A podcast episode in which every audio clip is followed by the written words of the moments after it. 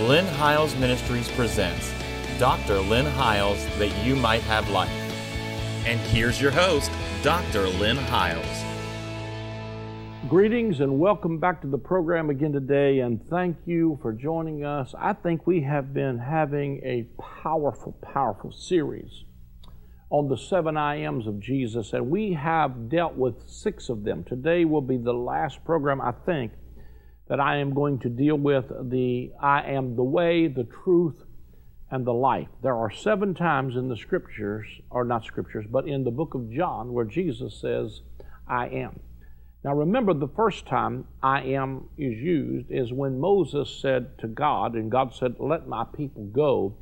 He said, Who must I say sent me? He said, You tell them, I am sent you. So when Jesus is declaring, I am in the Gospels of John, he is identifying with his right as part of the Godhead in the deity. I am the door. I am the shepherd of the sheep. I am the light. I am I am the way, the truth, and the life. I am the true bread that came down from heaven. And every time he does that, he does it usually in contrast to what they thought was the way, or what they thought was the bread, or what they thought was the light. And almost every one of them had to do with thinking that, uh, uh, you know, for instance, when Jesus would say to them, he took them out into a wilderness and fed the multitudes. He fed the 5,000 with bread and fish. And they were full of the bread and fish. It's as if Jesus was doing a, uh, if you will, a repeat of the wilderness journey when Moses brought them out into the wilderness and fed them on the bread from heaven. And it's while Jesus has them out there in the field and he's feeding the 5,000, he said, Your fathers, he says this to them while he's feeding the 5,000. He said, Your fathers ate manna in the wilderness, and they're dead.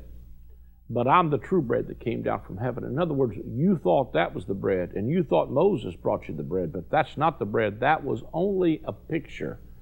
I'm the bread, the true bread that came down from heaven.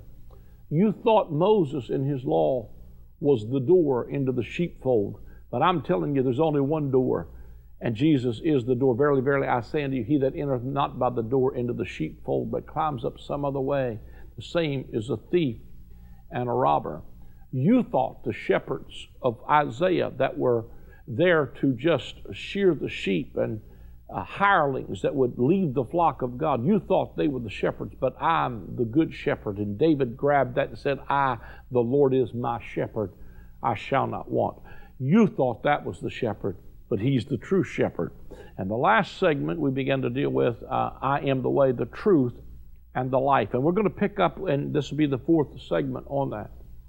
Before I do that, though, you say, Well, you sure have piqued my interest, and we are wish we would not have missed about the other, I don't know, there's been 20, probably 20 something of them.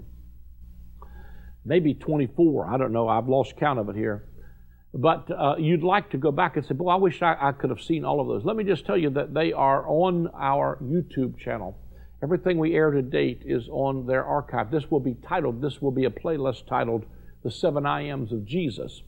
And it is there for your viewing convenience on demand. They said, Well, I don't have time to uh, just sit and watch YouTube, and I don't have internet for YouTube. Well, you also, if you have a iPhone or a device that can take uh, iTunes, we have a podcast on iTunes.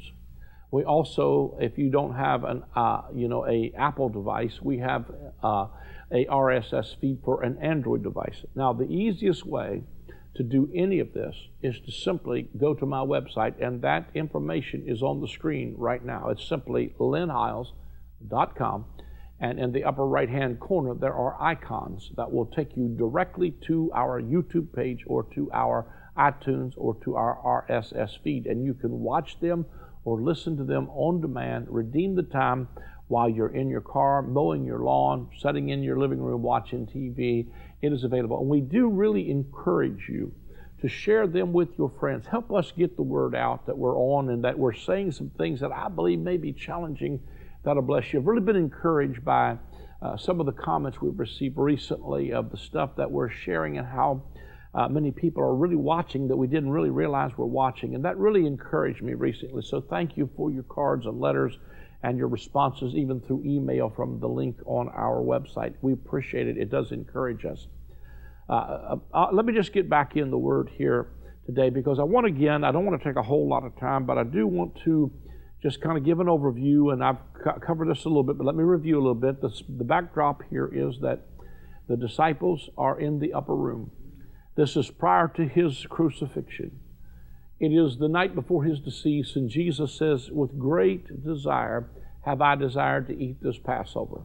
The reason he wants to eat this Passover is because it's the last Passover, because this time Jesus is going to become the Passover lamb so that they will never again have to kill another lamb and set at a table and eat lamb. The real Lamb of God is now on the scene. And he's about to inaugurate a new covenant. And when he raises the cup, I don't know if we really realize how powerful this is. But when he raises the cup and says, This cup is my blood in the new covenant, what he's saying is, This one is now, this old covenant is now obsolete. And it is fading away. This lamb that you're eating, you will never have to eat again because this bread is my body that was broken for you. And he was inaugurating and toasting the kingdom of God and a new covenant. Matter of fact, he tells them the night before his decease, I will not drink wine again until I drink it new with you in my Father's kingdom. And in Acts chapter 2, they popped the cork on a vintage of wine that had never been drunk before, and they got drunk, not as you suppose, but they got very, very filled with the Holy Ghost, and they were full of new wine. Jesus toasted the coming of his kingdom. And if you go back and listen to last week's segment, it might blow your mind because I dealt with some stuff in Acts chapter 1 that probably have never been put beside of John 14. Hallelujah. But in Acts chapter 2, it said, when the day of Pentecost was fully come, they were in one accord in one place, and they received the promise of the Holy Spirit. And when the Holy Spirit came, the kingdom of God came. He toasted the coming of the kingdom and the coming of the king because he said, I will not drink wine until I drink it new with you in my Father's kingdom. And the new wine of the Holy Ghost was the new wine of the kingdom, and the Holy Spirit brought with it the kingdom of God. For the kingdom of God is not meat and drink, but it's righteousness, it's peace, it's joy, and it's located in the Holy Ghost. What we can see is then in John, where he's setting this up, and it's the night before his decease, and they're sitting at the table, and he's giving this to his disciples. I've said this almost every segment, but I need to say it again. Peter, the disciples, all of them there are going to leave him before the night's over, except for John. Pete especially jumps up and he says, Lord, I, man, I'm ready to go with you. I, I, am ready to fight for you. I'll, I'll die for you. And Jesus said, listen, man, I know you mean that. I'm just, I'm paraphrasing, but he said, I know you think you can do this, but where I'm going right now, you cannot come. You will come later, but you're not going to right now. See, because Peter wasn't full of the Holy Ghost yet. He didn't have the strength of an indwelling Holy Ghost yet. And he looks at Pete and he says, Man, listen, dude, before the rooster crows, you are going to deny me three times, thrice. And so I shared with you how that the rooster crowing was not just to rat Peter out, but if you ever know of being on a farm, when a rooster crows, it announces a new day. So what Pete, what the Lord was saying to Pete is, listen, man, you, you think you can today, but you're not going to be able to do this. Before the rooster crows, you're going to deny me. But it's the rooster's going to crow, man, and he is going to announce a new day for you because the new day is going to come where you're going to be filled with the Holy Spirit. And we think John 13 ends with that story, and then we put a divider there with John 14, but there's no dividers in the texts. The next words coming out of the mouth of Jesus after he tells Peter, You are going to fail, he said, Don't let your heart be troubled. You believe in God, believe also in me. And he says, In my Father's house are many mansions. If it were not so, I would have told you. I go to prepare a place for you that where I am, you may be also. And I shared with you in prior segments how we think that place he was preparing for us was a mansion in the sky somewhere. When in reality, he said that where I am, you may be also. But as you get on down in John 14, just a few verses later, he tells you, Where I am, you may be also. But he says, I am in the Father, and the Father is in me. That's where I'm taking you. That where I am. Well, where is he? He's in the Father, and the Father is in him. And I shared with you in a prior segment how that the mansion is not where you're going to live, it's where God and the Father, God the Son, and God the Holy Spirit are going to live inside of you. Because that same Greek word translated mansion in John 14, 1 and 2, is the same Greek word that's only ever used one other time in the scripture, and it's in John 14 where he says, I and my Father, we will come and we will make our abode in you in other words, me and dad are going to come and live with you. You're going to become the governor's mansion, so to speak. In other words, this was not about you evacuating and going to heaven, but it was about all the Father was coming to take up his abode within us. It was all about the promise of the Holy Spirit coming and not leaving us comfortless, which was the Greek word orphanos, which is the English word we translate orphan. So he's saying, listen, I am going to prepare a place for you. That place is not just a building you're going to live in, but it's going to be a place of living out of relationship with Father because that's where I am. I'm in the Father, and the Father is in me. And, you know, Philip said, Lord, show us the Father, and it suffices us. And Jesus said, Have I been so long with you, and you don't know me? In other words, I came not just to bring you to know a God who's a white haired old man on a Victorian chair with a club in his hand, ready to slap you upside the head when you fail. No, he's introducing a concept about God that's totally revolutionary, and that is the fact that he is going to be to them not just a God, but a father. I'm not going to leave you orphans. I'm going to come to you. And if I come and me and the Father take up our abode within you, what's going to happen is greater works than these are you going to do? And you're going to affect the planet because you will receive power after the Holy Spirit has come upon you, and you shall be witnesses unto me in Judea and Jerusalem and in the uttermost part of the earth. And I told you in Acts chapter 1 when he was demanded by them, uh, they asked him, uh, Lord, will you at this time restore the kingdom to Israel? His answer to them was, You will receive power after the Holy Ghost is come on you. What he's saying is, yes, I am going to restore the kingdom to Israel, but I'm going to do it through a people full of the Holy Ghost. And in Acts chapter 2, everything Jesus promised them in John 13 and 14 came to pass because he said to them, I will not drink wine again until I drink it new with you in my Father's kingdom.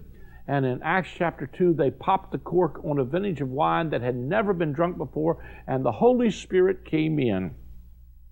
And power came, and 3,000 people were added to the church.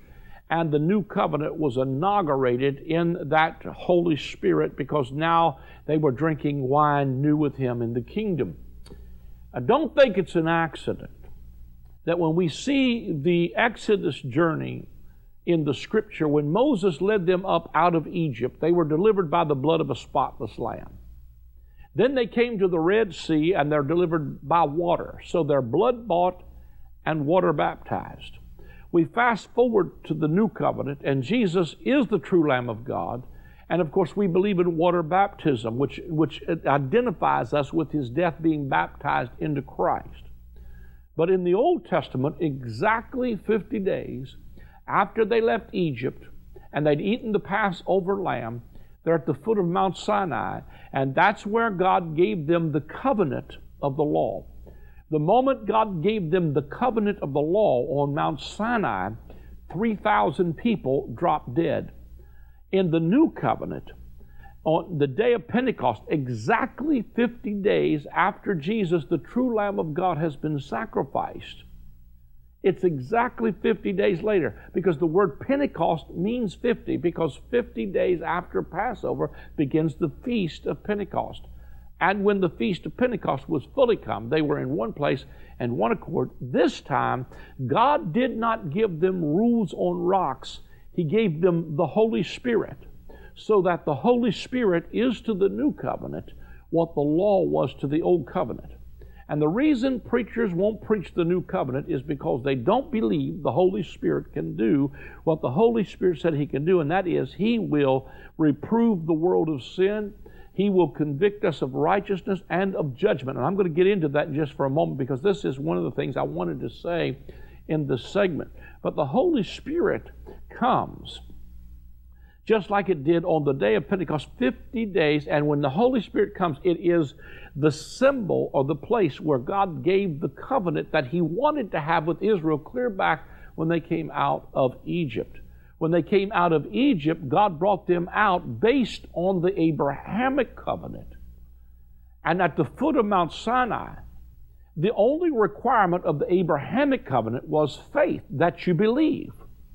But when they came to the foot of Mount Sinai, and the people came out, and God came down on the mountain, God was excited. He said, I'm going to make a whole nation of priests out of them. You're going to be to me a chosen people. You're going to be to me a priesthood, a whole nation of priests. I'm going to have personal relationship with every one of you. Here's what happened. But the people began to murmur in their tents and said, We're afraid of him, Moses. You go talk to him, and whatever he says to you, do it. And the people forfeited a personal relationship with God for a mediator system. Galatians, I believe it is, chapter 3 says, the law was added because of a transgression. The transgression was they failed to believe God and they transgressed the Abrahamic covenant and they forfeited a personal relationship with God based on faith for a rules on rocks relationship. And see, here's what happens. If you don't have relationship, you got to have rules.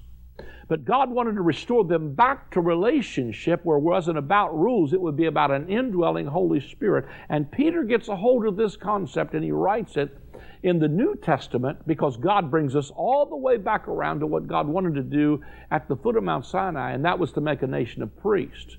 But Jesus says concerning New Testament believers in the first century, but you are a chosen generation and a royal priesthood and a holy nation. God brought them back into a personal relationship where they could be governed by the Holy Spirit because the longer these people didn't have relationship, the more rules they had to have, and they started living by laws instead of living out of the life and the divine supply, and they forfeited their relationship with God. Now, Jesus is bringing us back into a relationship where God is not just my distant God or my punisher, but He's my Father. He's Abba.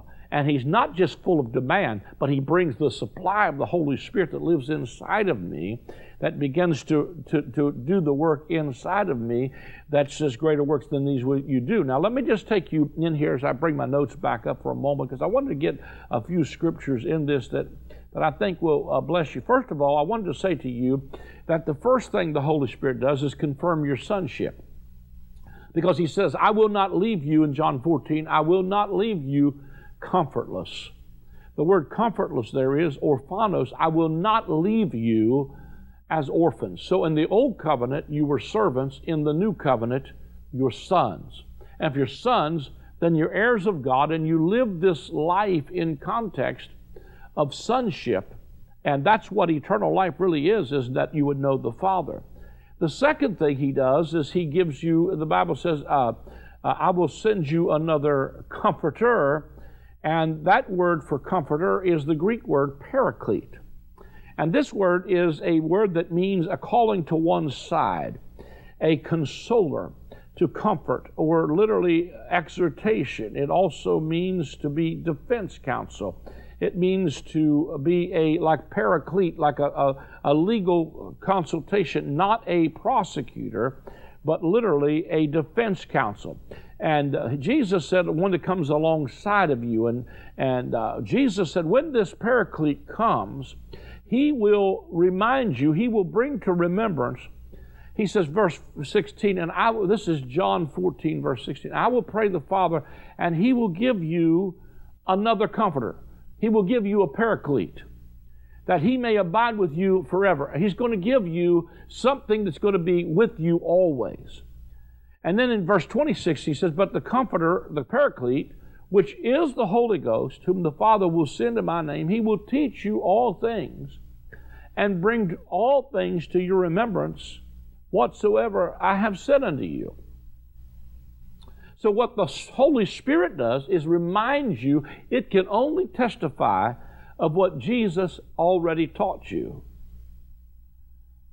uh, verse uh, John 15, 26 says, But when the Comforter is come, whom I will send unto you from the Father, even the Spirit of truth which proceeds from the Father, he will testify of me. So he said, I'm going to give you another Comforter. I'm going to give you the Paraclete. But all this Paraclete can do is he's going to bring to your remembrance all things that I have taught you. And the only thing he will come into agreement with is what I have taught you. And I, this really blessed me as I got to thinking about this. So many times we will get in our mully grubs and get down in the dumps and we'll go, Boy, what a loser I am. I'm just a no good, dirty, rotten sinner. And your paraclete goes, I can't agree with that. I can only tell you what Jesus said about you. Yeah, but I'm sick and I'm depressed and I'm discouraged. Yeah, but I can't come into agreement with that. I'm not coming to your pity party because that's not what Jesus taught you. You're the righteousness of God in Christ Jesus, and I can only tell you what's true about you. And the Holy Spirit begins to try to get you to come into agreement because if two of you can agree on earth is touching something, it'll be done. You need to start agreeing with what your paraclete is saying about you. You are not guilty. You are not a sinner. You're not ungodly. You have been made the righteousness of God in Christ Jesus. Now, see, he says, uses this same Greek word in one of the epistles that John wrote. He says, These things I write unto you, that you sin not. But if you sin, you have an advocate with the Father, Jesus Christ the righteous. The word advocate there is the Greek word paraclete. Hallelujah. He's in your corner. He's not the prosecuting attorney. He is defense counsel. And all he can tell you is when they say, Do you want to enter a plea? You tell them, I plead the blood of Jesus. If the judge asks you, Do you want to make a confession? You say, Absolutely. I want to confess with my mouth the Lord Jesus and tell you that I believe God raised him from the dead, and you will receive a verdict of not guilty. Because if you confess with your mouth the Lord Jesus, you will be saved, and your attorney takes the floor to plead your case on all of these uh, issues. Now, I want to show you one other thing here before we run out of time. John 16, verse 7 tells you about the work of the Holy Spirit. John 16, 7 through 13 says, Nevertheless, I tell you the truth. It is expedient for you that I go away. For if I go not away, the Comforter, the Paraclete, will not come unto you. But if I depart, I will send him unto you. And when he is come, he will reprove the world of sin and of righteousness and of judgment. Of sin, because they believe not. The first work of the Holy Spirit is to convince unbelievers of sin so that they realize I need a Savior. So the Holy Spirit dealt with my heart years ago and convinced me and convicted me of sin because I was not a believer. But once I become a believer, the next thing the Holy Spirit does, and this is something we hardly ever hear anybody preach, then the second work of the Holy Spirit is to convict and convince us of righteousness because I go to the Father. Now, what the Paraclete is trying to do is show you that you are the righteousness of God in Christ Jesus, not on the basis of what you've done, but on the basis of what He's done, and that your righteousness is not based on old covenant performance, because that's not the way. Jesus is the way, the truth, and the life. That's the I am we're on right now. I am the way, the truth, and the life. And all he can do is testify of what is true of you because of what Jesus did in his redemptive work and to convince you that you're the righteousness of God in Christ Jesus. Now, I'm convinced that once you mix that with faith and you believe it, the just will live by faith. In other words, if you believe your righteousness, you're righteous, you're going to act like you're righteous. Your identity is not just something you walk around and spout out without ever demonstrating that. When you really believe it, you will act like you're the righteousness of God. But when you sin, he doesn't come back and say, See there, you loser, you sinner, you no good for nothing, dirty, rotten scoundrel. No, he picks you back up, dusts you back off, and says, That's not who you are. You're the righteousness of God. I can only testify of what Jesus said concerning you. That's what your paraclete does. That's what he says. And, matter of fact, in one place where he says that, you know, if you confess your sin, He's faithful and just to forgive you of your sin. The word, if you confess, there is, is a, a Greek word that means if you'll say the same thing about that He said. And if He says you're righteous, then bless God, you're righteous. If He says you are uh, uh holy, then you're holy. That's what the Paraclete comes to constantly remind you so that you are uh, uh, realizing that you're the righteousness of God. The third thing that the Holy Spirit does is convinces and convicts you of judgment because the prince of this world is already judged, is what Jesus says in John number, uh, this is John 16, verse number 13. And uh, I have yet many things to say unto you, but you cannot bear them now. Howbeit, when the Spirit of truth is come, he will guide you into all truth, for he shall not speak of himself, but whatever he shall hear, that shall he speak, and he will show you things to come. He will convince you that as a believer, your paraclete is saying your judgment is not in your future, it's in your past. Because Jesus drew all judgment into himself when he was on the cross. And I'm going to tell you one thing that really encouraged me. He says, Well, we all stand before the judgment seat of Christ. Well, the good news is it's a seat. Because the book of Hebrews says that every priest standeth daily, sometimes offering the same sacrifices for sins day after day. But this man, after he offered one sacrifice for sins forever, sat down. So the fact that he's seated means your sin has been taken care of. And as a believer, you can have boldness that on the day of judgment, as He is, so are we in this present world, and that your judgment is not in your future. For believers, your judgment is in your past. For those who are not believers, the scripture says the wrath of God abides on the unbelieving. And so he writes these things saying, I am, that believing you might have life through his name. I am the way, I am the truth, I am the life. That's the sixth I am that Jesus said, and I hope that's ministered to you. He's the way to God, He's the truth, He's the life, and He's what brings us into this relationship, Father Son relationship. Thank you for joining us again this week. Join us as we uh, unpack the next one next week. I am the true vine. I believe you're going to be blessed. If you'd like to sow seed into this ministry to help us to be able to take the gospel around the world, we appreciate your help. Do that by going to our website. There's a link there where you can give via credit card, PayPal, or, uh, or debit card. And you can even sign up there and give a monthly recurring debit if you'd like to become a monthly partner. You can also write a check or money order and send it to the address that will come on the screen. It will help us greatly to take the gospel around the world. We do appreciate you. We believe in you.